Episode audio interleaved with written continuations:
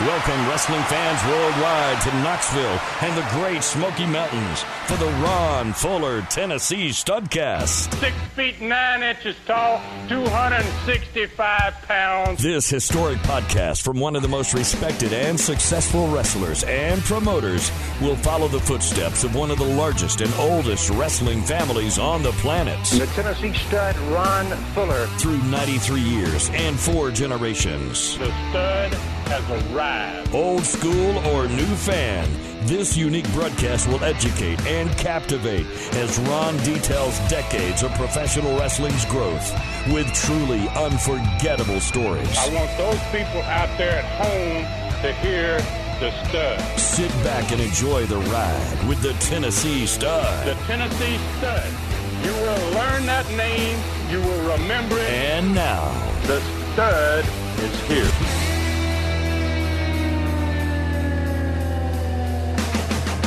Hey, everybody, let's do it. It is time. It's David Summers hosting another Studcast with the Tennessee stud, Ron Fuller.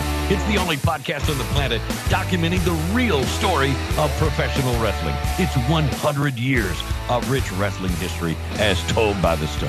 Please welcome the originator of the Studcast, the man who changed the podcasting world with the Super Studcast. We step back into the ring, back into time. He's the Tennessee stud, Ron Fuller from the great hills of Tennessee. What's up, Ron? Oh man, uh, glad to be here as always.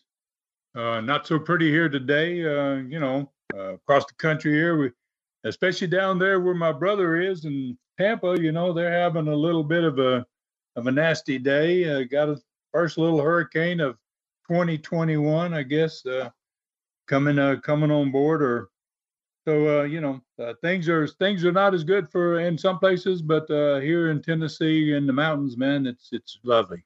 So you haven't heard from Rob, who's trying to bunk with you by now? Oh man, I, I talked to him. We had a long conversation last night, and Rob's always one of those guys that's worried to death, and you know, and it wasn't quite the hurricane speed, but you know, he'd done everything. He'd made all his preps, man. He says, you know, uh, we'll know in the morning when I wake up. You know, he's so. sitting in the closet with a football helmet on. Probably so. All right, hey, stud. That's awesome. All right, your new YouTube channel. That is awesome. Southeastern Rewind is having a big week. Your spectacular tribute earlier this week to Mac McMurray, the man who saved Southeastern. The extra has really touched a lot of hearts.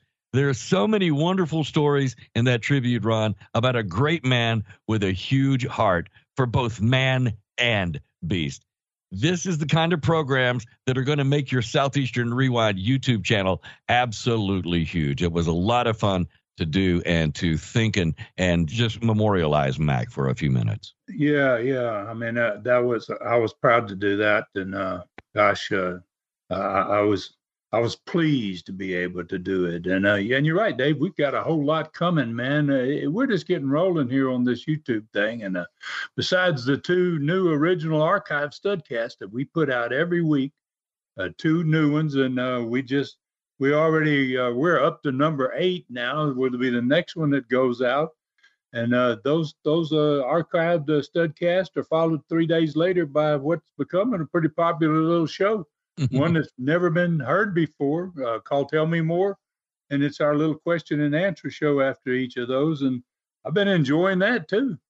Absolutely. A ton of fun and learning so much that we may have missed or just was not there on that particular episode of the Studcast from way back when. So, for those that have never listened to one of these Tell Me More question and answer shows, you, you really you really do make them great, stud. They're fast becoming a fan favorite. Fans send their questions for two days after an archived studcast is released, as you said, and then you answer five of those questions the third day after the release. Sometimes you tell more stories. You're you've been accused of that a few times in the answer to the questions than you did in the original studcast. Well, you know, I, I get kind of carried away, man. I kind of enjoy it, and uh, you know, and once I start uh, telling one story, I got a two or three more that pop into my head. So, so I have a lot of fun, man, on those Tell Me More shows. And uh, and there's uh, two new shows, like uh, like we just said, every week, and there's all two new uh, original Studcast every week. So uh, the rewind is actually beginning, man. It's just beginning, Dave. Oh, that is for sure. In fact, on Friday, this coming Friday, July 9, 2021, Southeastern Rewind proudly presents its next extra. Following the Mac, the man who saved Southeastern Tribute, Ron, listen, I'm going to give you the honor of telling everybody what's coming next on your YouTube channel. It is absolutely huge. Well, it certainly is, man, and I'm really, really excited about this one. I'm proud to present it too. It's it's a it's a never before heard anywhere in the world Terry and Dory Funk Jr. Uh, interview. It was recorded on August the 9th, 1994, and it was done by Les Thatcher. Uh, it's never been edited, and uh, you know, and when the fans listen to it, they're gonna they're gonna hear the studio, uh, the uh, control room upstairs talking to them. Uh, it's it's really an unusual piece, and uh, Les has a really long and extremely candid conversation with the brothers. This happened 27 years ago, and this will be the first time it's ever been heard anywhere on the planet. So, and as you say, Dave, this is the second extra you know, the, the first extra that we did was that uh, Mac uh, tribute, which uh, I was really, really happy with. And this is going to be our second YouTube extra. And I think fans around the world are going to be talking about this one for years. Oh, no doubt. It, I mean, it's things like this that, that get wrestling fans so excited around here, Ron. Your connections to old school material like this Funk Brothers interview is going to make Southeastern Rewind one of the most popular sites on YouTube, on the internet. In fact, if you have not subscribed yet, go to YouTube, Southeastern Rewind right now. We'll wait. Go ahead. Go ahead. Join us and ring the bell icon. Ron will ring your bell when this first time ever heard Funk Brothers interview is added to the channel, so you cannot miss this. All right, where are we riding to today, Stud?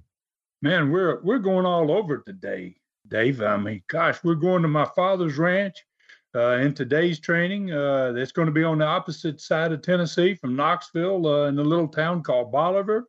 Uh, I'm going for a little bit of rehab there after my second Garvin injury, and I'm going to spend some time with my dad, uh, quite a bit of time actually, exploring the potential uh, purchase of Ohio from the Sheik.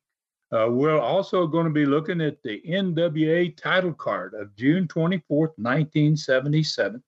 Bob Armstrong is going to be taking my place against Harley Race because I'd been hurt at this point by the second time that Ronnie Garvin had jumped off the top rope for me. And another great TV is going to be in this studcast today that promotes that card. It's going to contain a Harley interview, a Harley race interview. It's going to contain a video of a female fan costing Robert Fuller a Southeastern title win. it's going to it's going to have the Mongolian Stomper live. It's going to have Joe LeDuc live. It's going to have Ron Wright live. I mean, uh, fans are going to get the results of the card and the attendance figure later today. And the learning tree question is about the 1977 split of the Memphis territory between Jarrett and my partner, who at that time, his partner rather, was my father, Buddy Fuller. And they are in the beginning to have a war against my Roy's former partner, Nick Gulas. That is another great one lined up, Ron. So much going on in 1977, especially on NWA championship nights. Mr. Pickles and I are both raring to go. So, where do we go to first? Well, we're, we're going to head out, man, into this today's training, and uh, we're going to be wearing the hat that we don't wear very often, man, and that's the owner's hat. So, as I talked about, uh, we actually talked about this in the last uh, today's training in last week's uh, studcast about, uh, you know, the we were going to get the answer. You left me a question about what was I going to be doing, you know, after I got hurt June 10th, 1977. Uh, and, uh, you know, so we're going to go back and answer that question about where we're going to ride and then we're going to be on the far side of the state, Bolivar, Tennessee, on my father's ranch. And uh, my father and I have been talking a lot uh, since that April 1977 Harley race night, in which we broke the all-time record in the Knoxville Coliseum for a sports event. And we were talking about expanding Southeastern, either by uh, picking up areas around it or by buying another territory somewhere and duplicating what we had done or what I had done basically in Southeastern. And, you know, uh, and we started looking basically at the just north of my territory in the state of Ohio, the Sheik's territory, which was really in bad shape in 1977. So this time, uh, my injury, the one again from Ronnie Garvin, actually happened at a good time rather than a bad time because it made it possible for me to to go to my dad's and spend some time with him. And uh, Rob was there and running business, and and I could totally get away from my company and kind of focus on something else. It's really my first period of of uh, in a long time where I've had any time off, and uh, this one comes at a good time because it gives my dad and I time to sit down and talk about the future. So um, after my injury, weeks before, I didn't, uh, you know, I didn't go to last week's card in uh, Park. And I'm not going to be at this week's card in Chilhowee Park, which is a world championship match. And uh, because I'm already on my dad's ranch. And so uh, Rob and I, we're talking back and forth every day. We're working together on the TVs, on the future cards that coming up, on any angles that we have in mind. And uh, we're also spending as much time as possible, uh, me and dad, discussing Ohio. So uh, and it was obviously our first choice for the second territory. But why was why Ohio for your first choice?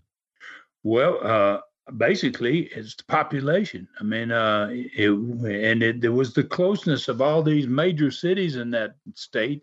They mm-hmm. were kind of all grouped together, and uh, it, you know, population was just amazing. In 1977, Ohio had almost 11 million people living in that state. Oh, hello, yeah yeah, hello. Yeah, that's what I said. Me and Dad both, you know, when we got to looking at that figure, it was the seventh most populated state in the country and uh, the 10th most densely populated state in the country. Wow. So, as an example, you know, Tennessee was roughly, uh, you know, similar in size to Ohio, obviously different shape state, but, uh, you know, similarly sized. But uh, Tennessee only had four and a half million people. So that was much less than uh, than half the population of Ohio.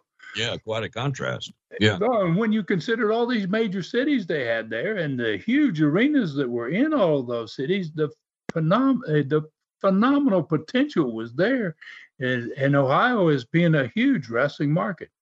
So the biggest thing we had going for us in Ohio was the fact that the Sheik's talent was not nearly as strong as what I had in Knoxville in 1977, Dad. And I talked about that. He realized and recognized I had tremendous talent for a small territory. Uh, his territory, uh, talking about the Sheik, had been dying for several years, but my Southeastern had been exploding in the last two years before this 1977 time frame.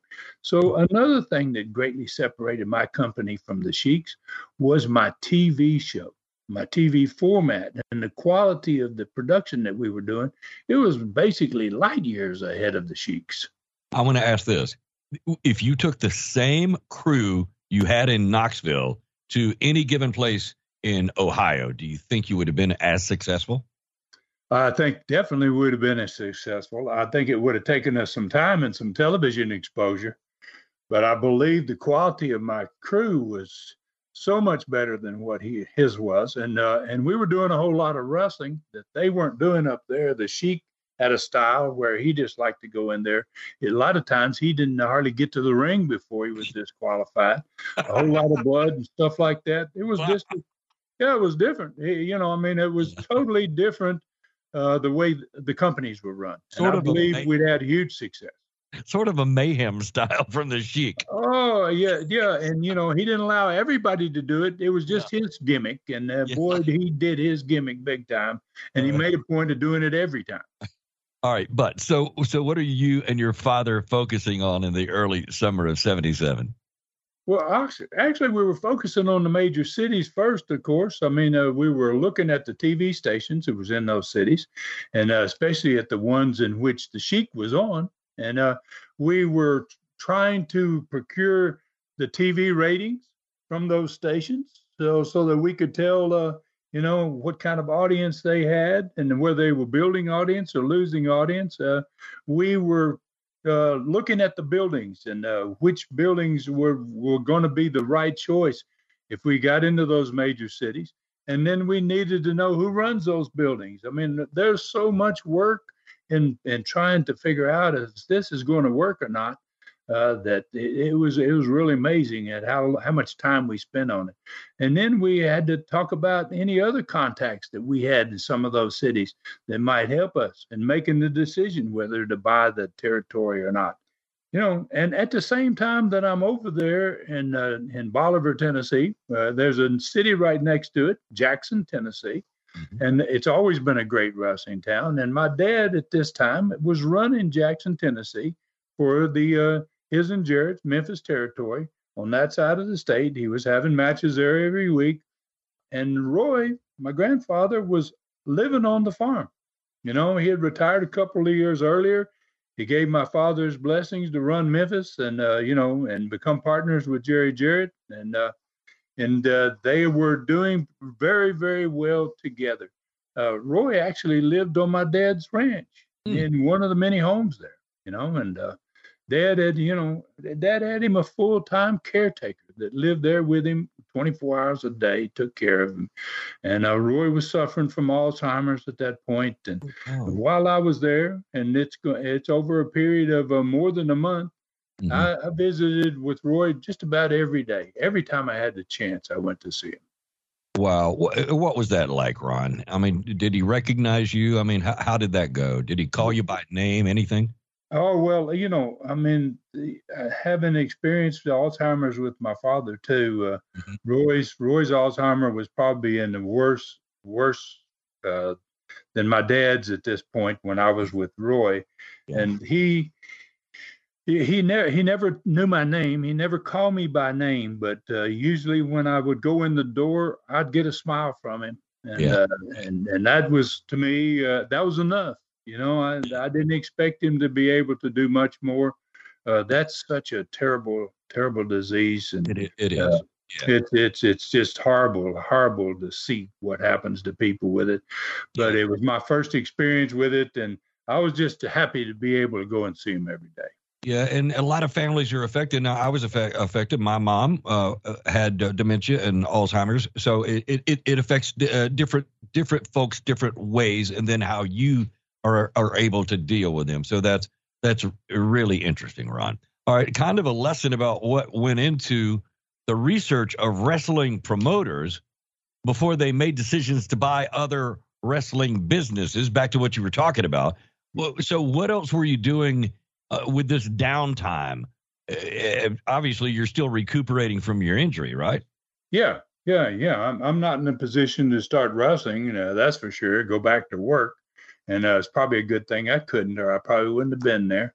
It gave us plenty of time to talk about it. And yeah, we were doing this research that promoters had to do. If you're going to buy another business, another territory, you need to learn as much as you could about it before you made a big mistake. Mm-hmm. So you know that uh, that's a and then uh, you know what else I was I doing during this time? You know I I'm afraid to you know uh, we we got a whole lot to talk about in this program, Dave. I wish, and that you know, gosh, we're kind of like we were in last week's studcast when we yeah. got to this point. Uh, you asked me a question that turned out to be this. This one's uh, today's training, and now you've asked me a question that I think is going to be a good one for the next one because uh, I'm going to be doing something crazy, you know, uh, in the in, in as this goes, this little vacation over there with my dad and the recuperation with right. my dad. It's going to turn a little bit crazy. So, so uh, we're going to do that next week. We're going to, to make next week's subject to find out what I was doing during this downtime. All right, sounds like a plan to me, Stud. Why don't we take our first look at that NWA World Title card in Chilhowee Park Amphitheater? Friday night, June 24th, 1977. Lay it out for us, Stud. All right, man. Uh, you know, this was the first ever Southeastern NWA title match in Chilhowee Park. Every Southeastern the NWA title match previous to this one had all been held in the Coliseum. So, uh, you know, we're taking this one outside. So why why not in the Coliseum? How did you make that that decision? And it's summertime. Yeah, well, you know, uh, there's two good reasons for that, Dave. Uh, you know, the Coliseum. One of the major reasons is the Coliseum had booked that night And uh, and I was planning on moving out to Chilhowee Park uh, way way before this night came anyway, uh, but that was only a small part of the reason for this whole deal.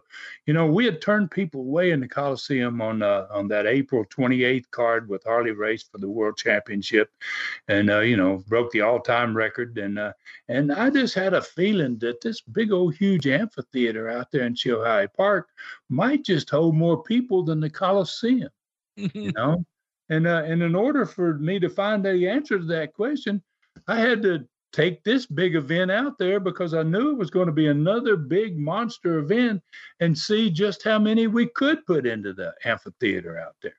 Mm. And uh, then I'd know once and for all which venue was the biggest. All right, that kind of makes sense. So, uh, what about the card for that night? Who, what was uh, what kind of lineup?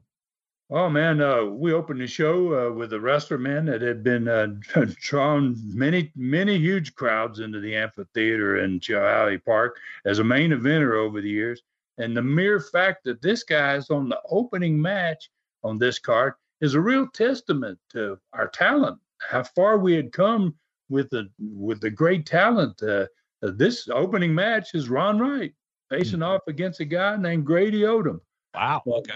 Second match is Mike Pappas, who was a very, very good Greek wrestler. And uh, he was a fan favorite in Knoxville because the former promoter was also a Greek named John Kazana. And he had used Mike Pappas a lot. So Mike Pappas is coming in and he's going to wrestle Norvell Austin. The third match was pro, the, the pro Doug Gilbert uh, under the mask that had defeated Ron Wright the week before. He was wrestling Wildfire, young Wildfire Tommy Rich. And uh, next event on this big card was for the Southeastern Tag Belts. It was Mr. Knoxville and Bob Wharton Jr. And they were defending their titles against the former champion, Tony Charles, and my brother, Robert. Fifth match was the first ever meeting between Joe LeDuc and the Mongolian Stomper, managed by Gorgeous George Jr. And it wasn't a title match. There was no special stipulations on it whatsoever. But this match is going to set the tone for all the matches in the future between these two giants, man. Uh, they're going to rock the Chilhowee Park, man. That's for sure. And then the main event was obviously the NWA World Championship, Harley Race, making his second Southeastern appearance as world champion against Bob Armstrong, who was taking my place after I got hurt. Wow, that's a tight. That is a tight lineup right there. Uh, another great card stud. So I can't wait to hear the attendance for this one. I'll bet it's. I bet it's. I bet it's time for one of those fantastic TV shows that's been happening happening every week, especially since it leads up to this title match, right? Oh yeah, man. You know, uh, it, it, it it had to be. I mean, we'd been rocking with these great TVs for three or four weeks in a row, and uh, wow, this one this one's going to have its moments too, man. So you know, after Les, I'm going to start right into it, man. After Les uh, ran down the TV card, cameras backed away from the close up uh, to that weekly, you know, still shot that we pretty much opened most of the shows with. Uh, and this one was a truly shocking picture. I'd never been anything like this uh, when we backed away uh, to get the shot. Uh, there was a woman in the ring standing over my brother. She had her purse raised over her head, and uh, and it looked like she was intending to bash him with it right in the face. All right. So, that kind of seems like unfinished business from last week. But no, go ahead.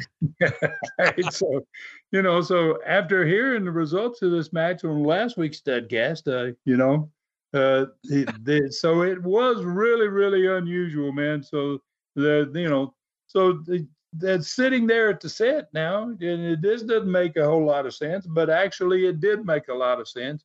There's that shot of this woman in the ring, and she's about to bash Rob, and then mm-hmm. when they open to the widescreen, there's gorgeous George Jr. sitting there and the Mongolian Stompers behind him. Yeah, okay. wearing the southeastern belt, and uh, you know he's he just he's really cranking away on that huge old truck shock that, right, that right. he was always with, and uh, you know, so, so you know, uh, everybody everybody got the idea, you know, uh, what does gorgeous George got to do with this, and so that's what they Les wasted no time. He got right to it. So he asked the director, Bill Kincaid, please back that video up. And then he turned to Gigi, and uh, and he says, uh, you know, he says, uh, you you were banned last night from the from the ringside. And he goes, uh, he goes, I got to ask you, you know, what can you tell us about that woman that was in that shot we just saw? Uh-huh. uh-huh. so Gigi, being the being the worker he was, man, he he kind of looked in shock at the question, and he and he kind of got a little mad, and he said, so, you know, some like a, you know, he said he said absolutely nothing. He says, I know nothing about that woman, Thatcher. and uh, then Gigi just kept going, man. It, it's kind of like uh, he he he went on attack, you know. So and he said, so, you know, said, is is that why you insisted that my stomper and I come out here and be with you on the beginning of the show today? Are, are you Les Thatcher insinuating that that ugly woman could be me? and, and then he says, uh, he says, uh, you know, no wonder my father, the great gorgeous George, was so angry with people like you because you're jealous of of his beauty and my beauty. so, so that really threw Les for a little bit of a loop, right? You know, so the video got backed up by this point, and Les asked him to run it. He said, "Well, go ahead. Well, we're going to watch this, and you you you can just comment on it." So it it opened up with a shot of the referee being sent out of the ring, and then Rob put the stomper in the Fuller leg lock, and that left Rob on his back and pretty helpless. You can't do anything when you've got that hold on somebody. But boy, Rob was cranking away on the stomper's leg, and he was basically waiting on the ref to get back in the ring, and uh, and, and the stomper to, to give up and him to be the new champion. And then suddenly, this hefty woman appeared in the video, man. She entered the ring. She had on a long dress. She was kind of hobbling on high heels. And, uh, she, and uh, so Les asked the director at this point, he says, Stop the video right there. so he turns again to Gigi, you know, and um, and he says, uh, you know, he asked him, uh, uh, Do you know who this woman is? And Gigi looked at him disgustedly and he said, uh, You know, he says, Les Thatcher, I was banned from ringside for this match. He said, I wasn't even in that park, anywhere in that park. He said, I was sitting alone by myself at my home when this occurred. And then he says, but after seeing this film, he says, I think it was probably one of that pretty boy, Robert Fuller's angry girlfriend that wasn't fond of his promiscuity. so, and then he says, I use something like, you know, I believe I've seen her before in the parking lot with him just a week or so ago, right? Uh-huh. and, he, and he says, you know, sadly for him, she obviously cost him the championship, and she probably had a good reason. Mm. How about that? Well, so the studio fans, they didn't like it they they erupted, man. They were booing him, man. They, they, and he screamed for him to shut up. Now, obviously, that only intensified the boos, man. It made it even worse. So Les started again, man. You know, he wasn't going to give up on it. You know, he wanted the truth, and he he cut. He, but he Gigi just cut him off before he ever got to say much about you. You you're saying that's not you, and uh, he just he changed the kind of changed the tone really big time, and he got kind of uh, uh, serious. And he said, you know, unless Les Thatcher, you have proof that that harlot in that video is me, you better refrain from further accusations, or you in Southeastern Wrestling are going to be in big trouble. He called her a harlot. Okay. A harlot. Yeah, that harlot. He says, yeah, welcome to 1977. Me, right? I know. oh, I mean, this, you know, Gigi is really on it this day. Yeah, you know? yeah. and he says, then, then he says in the deal, he says, uh, you know, uh, he says, um, My father left me a fortune, and he, and he says, I have some of the best attorneys on the planet. Mm-hmm. He says, Go any further, and you and the company you work for shall hear from them. He mm-hmm. added, You know, I told your employer, Southeastern Wrestling, two weeks ago that banning me from ringside was a mistake. He said, Last week, Ron Fuller was tragically injured, and I'm so sorry for it. And, and look what happened this time. He said, if only I had been there at ringside where I was supposed to be, he mm-hmm. said, I might have kept Robert Fuller's slut from costing him the Southeastern Championship. Wow, he turned that thing uh, around. oh boy, GG's having himself a ball. And so Les is kind of, you know, he's pulling his hair out a little bit here, you know. And then GG, after he finishes that spiel, he calls Rob's girl his his her, his, her Rob slut the the reason he lost the championship. He got up and he took his stomper to the ring. Stomper was in the first live match. And when he got there, he spent a lot of time on the floor explaining to him how he wanted him to destroy that opponent over there. You know, and uh, boy, when he turned the Stomper loose, that's exactly what Stomper did. It was horrible. He just went in and just demolished this guy, man. And uh, and uh, by the time uh, only a few minutes, we're only a few minutes into the opening of this show, and Gorgeous George Jr. had more heat right then than he had ever had since he got there. I don't really think this is how Les uh, wanted the show to open. I don't think it's what he had in mind initially. No, no, it, no, no, it certainly was, you know. Yeah. But uh, you know, Gorgeous George was a pretty darn successful wrestler and a heck of a manager. He was a very talented guy, uh, you know. But the first segment wasn't over, thank goodness, because uh, you know George would have had totally all of it. But uh, after the Stompers win and they cleared the studio, Les brought Joe LeDuc to the set, and he showed him, uh, you know, he showed back the video of the of what Joe had done the night before, and and uh, a tug of war with ten men, uh, and they were right there in front of ringside, in front of the big grandstand, on that big huge area where all the ringsiders and the ring sat, and uh, Joe pulled ten guys across the line. It was unbelievable, man. so, you know. Uh, so then Les announced that, that Joe was going to do uh, another type of tug of war the following Saturday, and he was going to do it right there on TV. Uh, so you know, it was a little plug for you know what Joe's Joe's power and the end of that segment with the Stomper, mm-hmm. and then it also uh, teased a little bit for the next Saturday and doing one of these, a little different kind though. He's going to do this next one in the studio rather than have ten men on the far end of the rope. He's going to put five on each side of him. He's going to put arms He's going to put ropes around his biceps. He's going to lock his hands and he's going to keep them from pulling his hands apart. Wow. Wow. I mean, that's an intense show of strength right there. So I'd love to love to see that again. So, who was uh, so? What about the first interview? Who was who? Who was set up for that?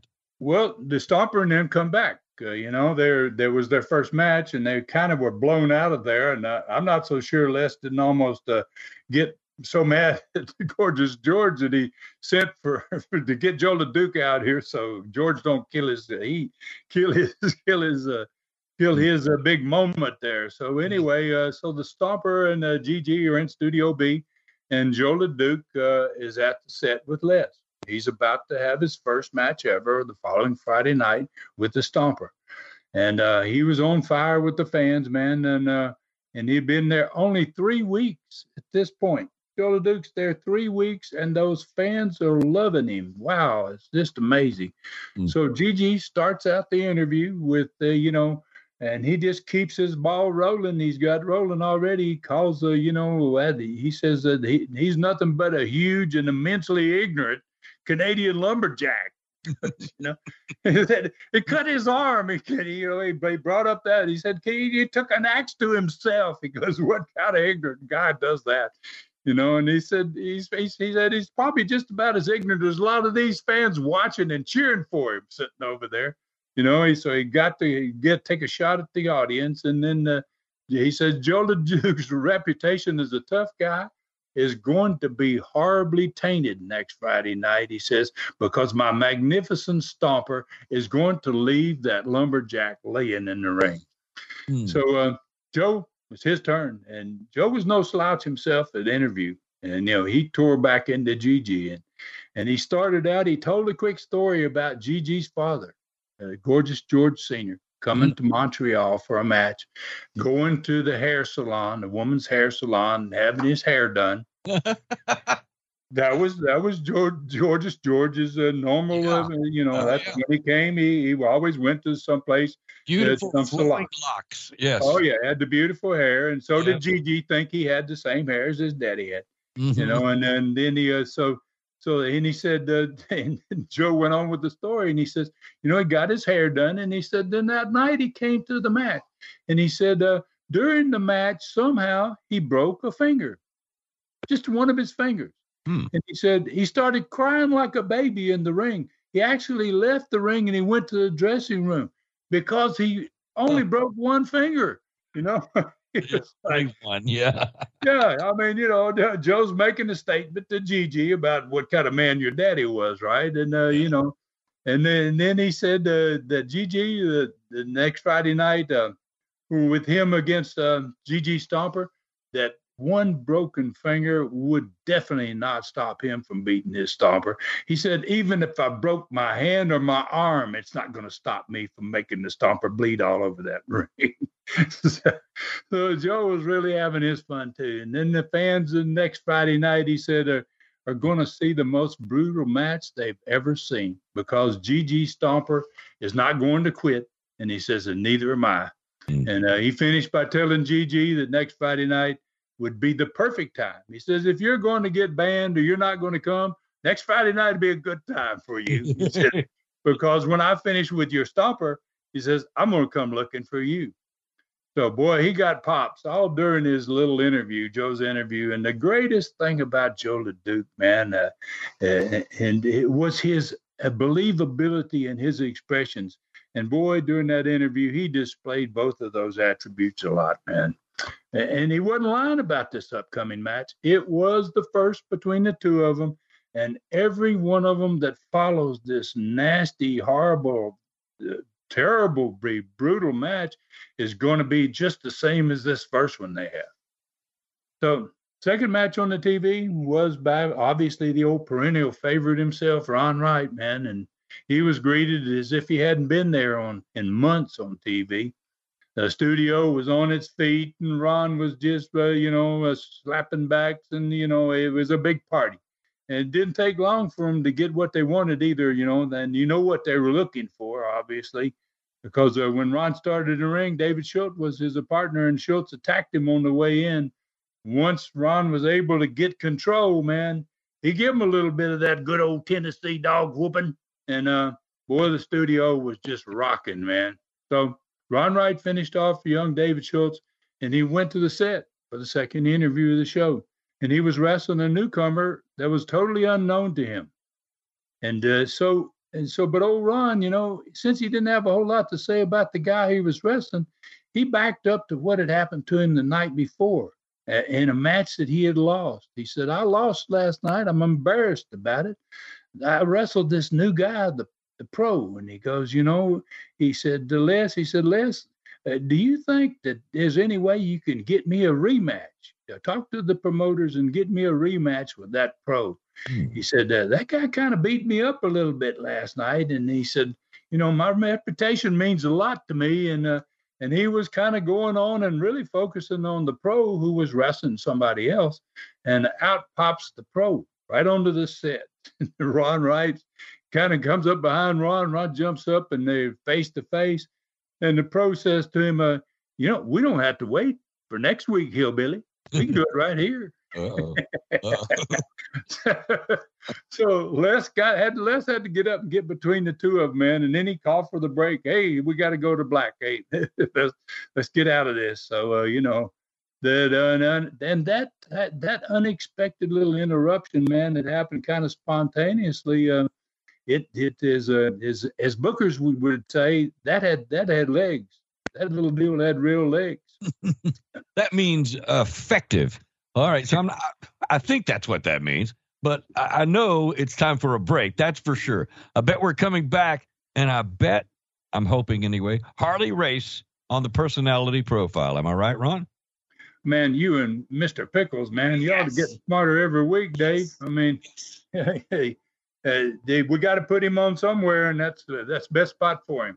I got a gold star right there, y'all. All right, y'all hang in there with us. We'll continue in a moment right here. This studcast comes right back. These are very exciting times for all of us associated with the stud. Never has he had so many things happening at once. His new official home, the YouTube channel, Southeastern Rewind, is going to be something very special in the future. It's already happening. His recent tribute to lifetime friend Mac, an exclusive extra from the stud, has gotten rave reviews from all over the world. You can hear it anytime you want by simply going to YouTube, Southeastern Rewind. Subscribe now if you haven't already, and ring the bell when you do subscribe. Another exclusive extra is also on its way. A true worldwide debut is coming Friday, July 9th, 2021, when you'll be able to hear for the first time ever the Funk Brothers Uncut in a wonderful impromptu interview done 27 years ago. We want to thank everyone for your support, and we're working hard every day to continue to bring you the very best in wrestling entertainment every day. Coming soon. USA Championship Wrestling's actual TV shows from 1988 in sequence. Hey, welcome back, stud fans. David Summers with the Tennessee stud, Ron Fuller. And don't forget, while you're where you're listening to the Studcast, it's a great time to head over to YouTube and make sure you subscribe to Ron's new channel, Southeastern Rewind. YouTube.com and then search for Southeastern Rewind. Make sure you subscribe, get all the information right here, and details are on the way. So here we go, Stud. The NWA World Champion is next. Tell us about it. Well, Rob and I have been discussing this TV all week. Uh, even though we're long distance calling one another, I'm not there with him. And uh, Harley Race, uh, we do something totally different here. We put uh, Harley Race sent in an interview. We slapped that interview up with a big picture of Harley and his 10 pounds of gold uh, all the way across the back of Les there. And we do this personality profile from the normal set and we had never done that before for a personality profile. And uh, that big screenshot of Harley and the big belt, man, it made quite an impression on Rob and Les because they both called me after the show and told me, "Wow, Ron, it looked unbelievable. Wow, with that with that shot to open the profile."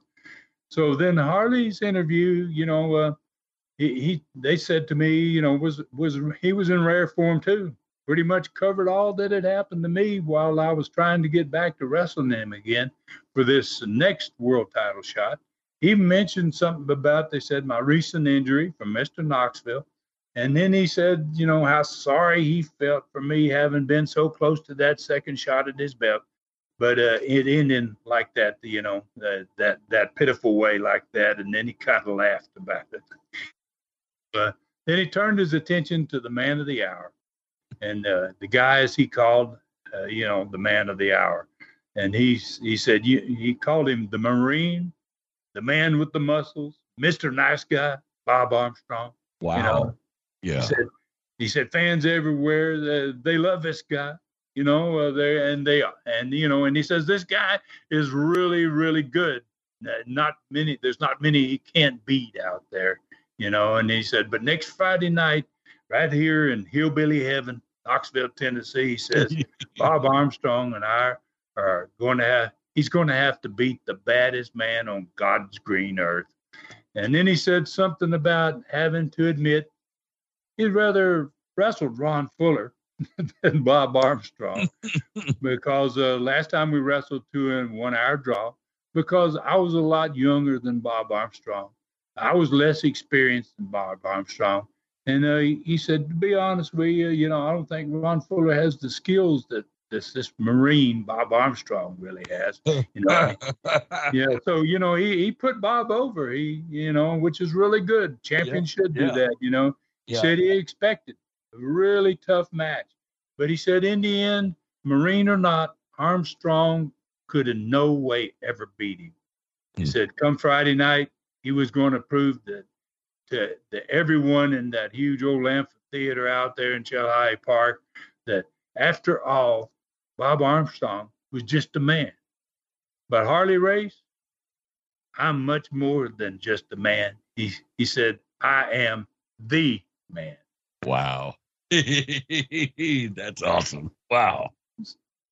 so we ended it that way, man. Uh, you know, went straight right into the ring. Next match was Tony Charles and Rob. Uh, got a big old pop out of the crowd uh, after you know that interview. It, it, it was good to have a good babyface team in there, and those two guys made a great tag team. Uh, wow, they they really had a lot of syncing going, a lot of stuff going on, and uh, the fans then heard you know Rob and Tony. Uh, also, uh, they, after the match was over, they got a quick win and they made interview. And on the other studio was the Southeastern Tag Champions, Mr. Knoxville and Bob Orton Jr. Last match of the show was Bob Armstrong. Uh, boy, and he tore the house down. Uh, Rob says, "Now I, am I'm in the other side of the state. I got to just take what they tell me happened." But uh, you know, Rob said, "Wow, Bob tore the house down like he always does." And then he went to the set, and uh, him and Les watched this interview. So before I left town, I knew Bob was going to be wrestling against Harley. I cut an interview and I left it for two weeks later. They aired it two weeks later, and uh, they brought Bob to the set. And then before he got into talking about what he was going to do, they played my interview, and I wished him luck and said, "Man, if anybody was going to take my place, I couldn't pick a better guy than you." You know, and uh, so he took my comments and then he took those comments that Race had made about him. And boy, as Bob always does, he ran with them, man. I mean, uh, Rob says he tore him house down, Ron. He just, he set it up big time. And uh, Rob, you know, the, Rob and Les both said he was truly magnificent. So, man, stage set for another huge night in Southeastern wrestling history, man. Wow, it sounds like it. So, what happened six days later on that same the NWA World Title card? Well, Ron Wright he opened up the win. He opened up the night with a with it wasn't a big win. He was wrestling a guy that wasn't too good. Guy's name was Grady Odom, and uh, Ron got him a pretty quick win. Uh, then Norvell Austin beat Mike Pappas. Uh, then the pro, the new big boy. Uh, you know, he put Tommy Rich to sleep and in this match. And then he did the same thing to him that we talked about him doing a couple of weeks ago on TV. Once Tommy was out, he got over top of him and jerked him off the mat, and he kind of ragdolled him, man. He just swung him all around, and uh, referee says you got to let him go, let let him go. He wouldn't let him go. The referee first tried to raise his hand, then he disqualified him and ended up raising Tommy's hand. But uh, once he disqualified him, the pro just hung on to Tommy, and the ref couldn't stop him, and he started ringing the bell. And uh, Ron Wright came came from the dressing room, which in the amphitheater is not like the Coliseum, way in the back of the building. It sits right there on the stage, this, this big stage area where the ring is, and probably 600 ringsiders. Mm-hmm. Uh, so he's got a real short walk to the ring, and he came not just walking, but he came running down to the ring, and he nailed the pro from behind, and they fought out under the floor, uh, and then they fought back to the pros' dressing room. So uh, obviously, right there, there's a return match for the following week. So we got one match for next week in the bag at this point. So Rob and Tony Charles, they wrestled the tag team champions, Mr. Knoxville and Bob Orton Jr., to a 45 minute time limit draw. Neither team won. Bell rang at the end of 45 minutes. According to Les, it, was an absolutely tremendous match, and it was. It's also going to be coming back on the next week card, but this time it's going to be extended to a one-hour time limit. The next match between LeDuc and the Stomper was was unlike anything I'm sure fans had ever seen before. Period. And you know they'd seen a lot of stuff in Knoxville at this point, but these two monsters beat each other up. Man, there was blood everywhere uh, LeDuc and Stomper in their first match ever gave the fans an idea of what to expect every time they're going to meet afterward. Match was stopped. Uh, first referee got knocked down. Second referee came, he got knocked down. They both got knocked down again, according to Les. And uh, they basically got bounced all over the park. They fought off the the stage area and down into the grandstand area. It was just totally wild. And uh, so Bob Armstrong and Harley Race, uh, they ended the night uh, with the fans going crazy. Uh, Rob watched this match and he told me about it. He said it ended in a disqualification of Harley Race. And uh, he, he said about 30 minutes into it, Bob had Harley really going, and he was hitting him with those big old right hands, man, that Bob was getting really good at. Uh, he was jacking jaws, is what he was doing. yeah. That's the way Bob called it. I'm gonna jack these jaws, man. So, uh, and Harley went down, according to Rob, a couple of times, and uh, and uh, Bob covered him. And uh, finally, after the second time he was down, and he managed to get back to his feet, he kind of staggered backward into a corner, and Bob just came charging in there on him, man. Got up on the bottom rope and started just rifling him with them big old hard right hands, and and Harley, uh, Harley, in desperation, he what else is he going to do? Because Bob's just about to beat him here, man. Uh, he just crotched him and dumped him right over the top rope, and wow. uh, that was an automatic uh, disqualification. But it intentionally saved uh, Harley's belt obviously. Mm-hmm. Well, we for, we forget about the over the top rule uh, rope rule from back then because if you threw back then if you threw a man over the top rope, that was it. Everything was stopped. Yeah, that was the end of it automatically, and a lot of champions use that man yeah. to get so, to keep their belts. Well, and and probably the best thing to do for Harley Race to keep his belt, especially with an extremely fired up uh, Bob Armstrong. So Wow, that sounds like a huge night for the fans, and I, I bet you busted the gates open.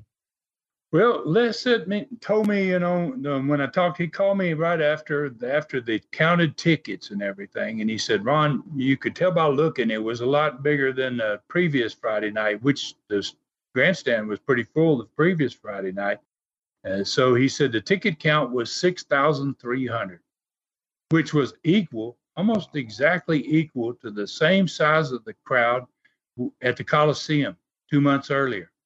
When, and, uh, you, when you faced Harley Race. When I faced Harley Race. Yeah, it was almost yeah. exactly the same size crowd as when I wrestled Harley Race.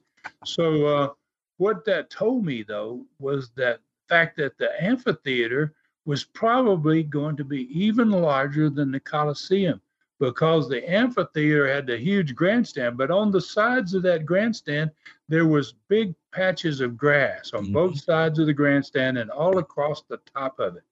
And uh, I asked Les, I said, "How many people were sitting in the grass?" And he goes, "Not too many." So that to me said, "Wow, we that's our biggest facility is the amphitheater rather than the Coliseum." So uh, I was looking forward to uh, maybe putting some more title matches in the in the big amphitheater. So you uh, you were looking for well, how, how, many do you think you could have put on the grass? Oh, I think uh, there was a lot of grass area, potentially maybe another thousand. And the, and there's a good seats. I mean, people can see down into the to the amphitheater. Just as good as the grandstand. Fantastic. Wow. There wasn't a bad seat in that facility. They were all tremendous seats. So there's a potential there for maybe for another thousand. Yeah, and another good reason to to kind of investigate and kind of keep an eye on Chilhowee Park when you've got a huge event. So uh, good thinking there. All right, so I think it is time for our learning tree question, Ron, and set it up for us. Who, what was it, and who asked it? Well, Daryl Phillips uh, asked this question, and uh, he says, What are your thoughts or opinions on the 1977 split of the Memphis territory between Jerry Jarrett and your father, Buddy Fuller, and Nick Gulas out of Nashville? Uh, so there's a war going on in Tennessee in 1977. We've been swapping talent with Jarrett and Dad uh, for for a while, and and uh, yeah, I got lots of thoughts, uh, Daryl, about uh, about this split and, uh, and an opinion too. Uh, you know, I thought Nick Gulas uh, should have been smart enough not to rock the boat uh, because he, since prior to you know him him falling out, uh, he owned part of Memphis and he was making a lot of money out of Memphis. You know, so he was getting money every week from crowds, big old crowds in Memphis, when he couldn't draw big crowds in the cities he was operating in, and he didn't even have to go there. I mean, he was he was part of it, and uh, and he decided he wanted to get be the guy. He wanted all of it. So uh, so you know, uh, I think uh, you know he instigated basically the conflict uh, by trying to to get his own TV station in Memphis. Once my once my grandfather had retired, he gave Dad his his stock basically, and he told Dad that uh, I'd like to see you work with Jerry Jarrett. He's a good guy, and uh, so it left uh, Nick kind of on his own in a way. But instead of just letting it all go and let him let him take it and let him deal with Memphis, uh, he decided I'm going to take Memphis from them. So you know, so uh, before you know, he, he kind of instigated it all, and uh, and uh, he was having enough problems just running Nashville, Birmingham, and Chattanooga, were his three big cities. And, you know, so uh, he couldn't run his own territory. So what a joke of him trying to take somebody else's. So my opinion is that you know it could have been easily taken over uh, his part of the Tennessee territory if they had wanted to. They're the ones that could have gone into his TV stations and got on their stations, his station, because his program was horrible. They had a good TV show with Lance Russell, a tremendous commentator. Uh, Nick had nothing compared to what they had. And uh, he would have been an easy target if they had they want to go get him, but they didn't want to. He had horrible wrestlers. He had horrible bookers, and and he was constantly pushing his talentless son George as his champion. You know, so it all of that made Nick extremely vulnerable. So, so I was about to close at this point uh, uh, the deal to buy uh, Alabama, uh, which is going to be my next wrestling company, and I could have easily taken one of his best markets, Birmingham, uh, in the late 1970s. You know, I was already go, I was already in Alabama at this point, and the Florida Panhandle over into Mississippi, but that wasn't my way of doing business. You know, so uh, after about uh, three years after this 1977 war, my Southeastern Pensacola company bought Birmingham from Nick. Uh, we could have taken it anytime we wanted to, but I felt like uh, uh, you know, I had it was kind of like a, me showing Nick the respect of having been my grandfather's partners for 30 years, and uh, and I felt like maybe he deserved enough respect to not take it but to buy it. So uh, that 1977 war for Memphis, the best thing about it was it was a short war, and thankfully it didn't damage the great wrestling city that Memphis was. Unlike the 1979 war we're going to get to uh, in Knoxville that actually destroyed a tremendous territory. So Jarrett, my father, continued to have success in Memphis for many years to come. Wow, Stud, you just keep cranking out great Studcast. We cannot wait for the next one. All right, folks on Facebook, to become friends with Ron, do not go to his Ron Fuller Welch Facebook page. It is full at this time go to either his Ron Fuller, the Tennessee Stud Facebook page or his author, Ron Fuller Welch page. Then simply follow him there and automatically become friends with a legend on Twitter and Instagram. Follow him at both at Ron Fuller Welch on Twitter and Instagram.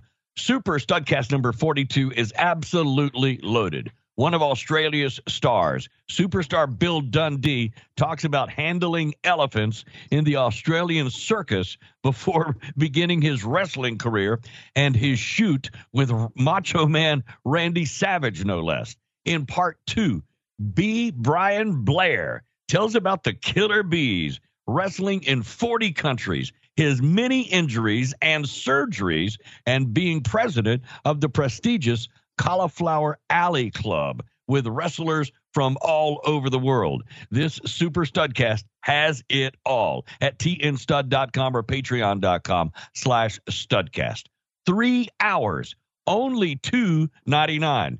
They are definitely still the best old school DVDs out there. The Southeastern Continental Collector's Edition. It's a five DVD pack. It has 67 matches, more than 12 hours of tremendous action. See for yourself why these two companies lit up the wrestling world for so many years. Own your piece of pure wrestling history at tnstud.com. Click Stud Store. Some of the greatest stars in history are on these DVDs. Only $39.99 with free shipping. And Brutus, Ron's best story ever, has terrorized readers around the world. A man eating lion is secretly sent to an American zoo, but tragically ends up loose in the Great Smoky Mountains National Park.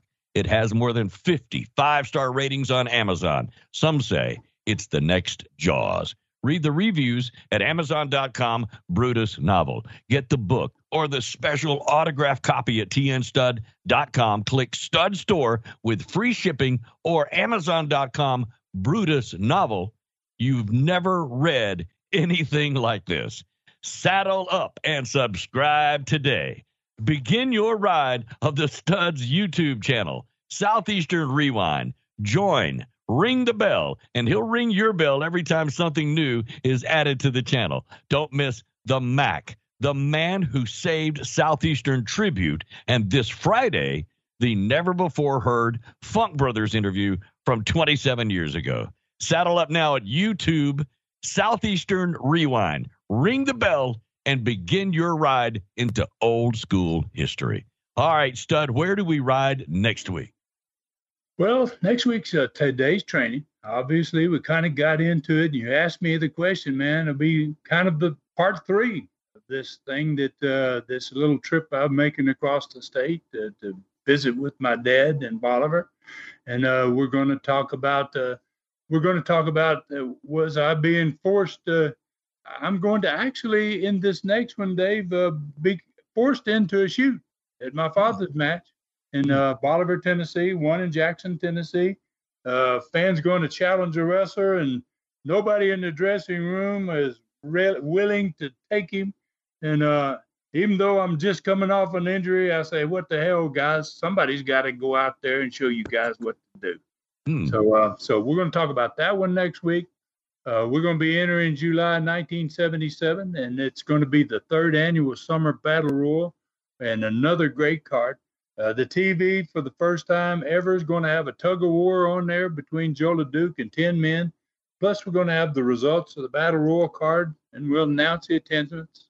And the learning tree question is uh, about uh, Have I ever considered producing a series of instructional videos on shoot wrestling? Oh, interesting. Okay, so we'll get an answer to that next week. That's cool.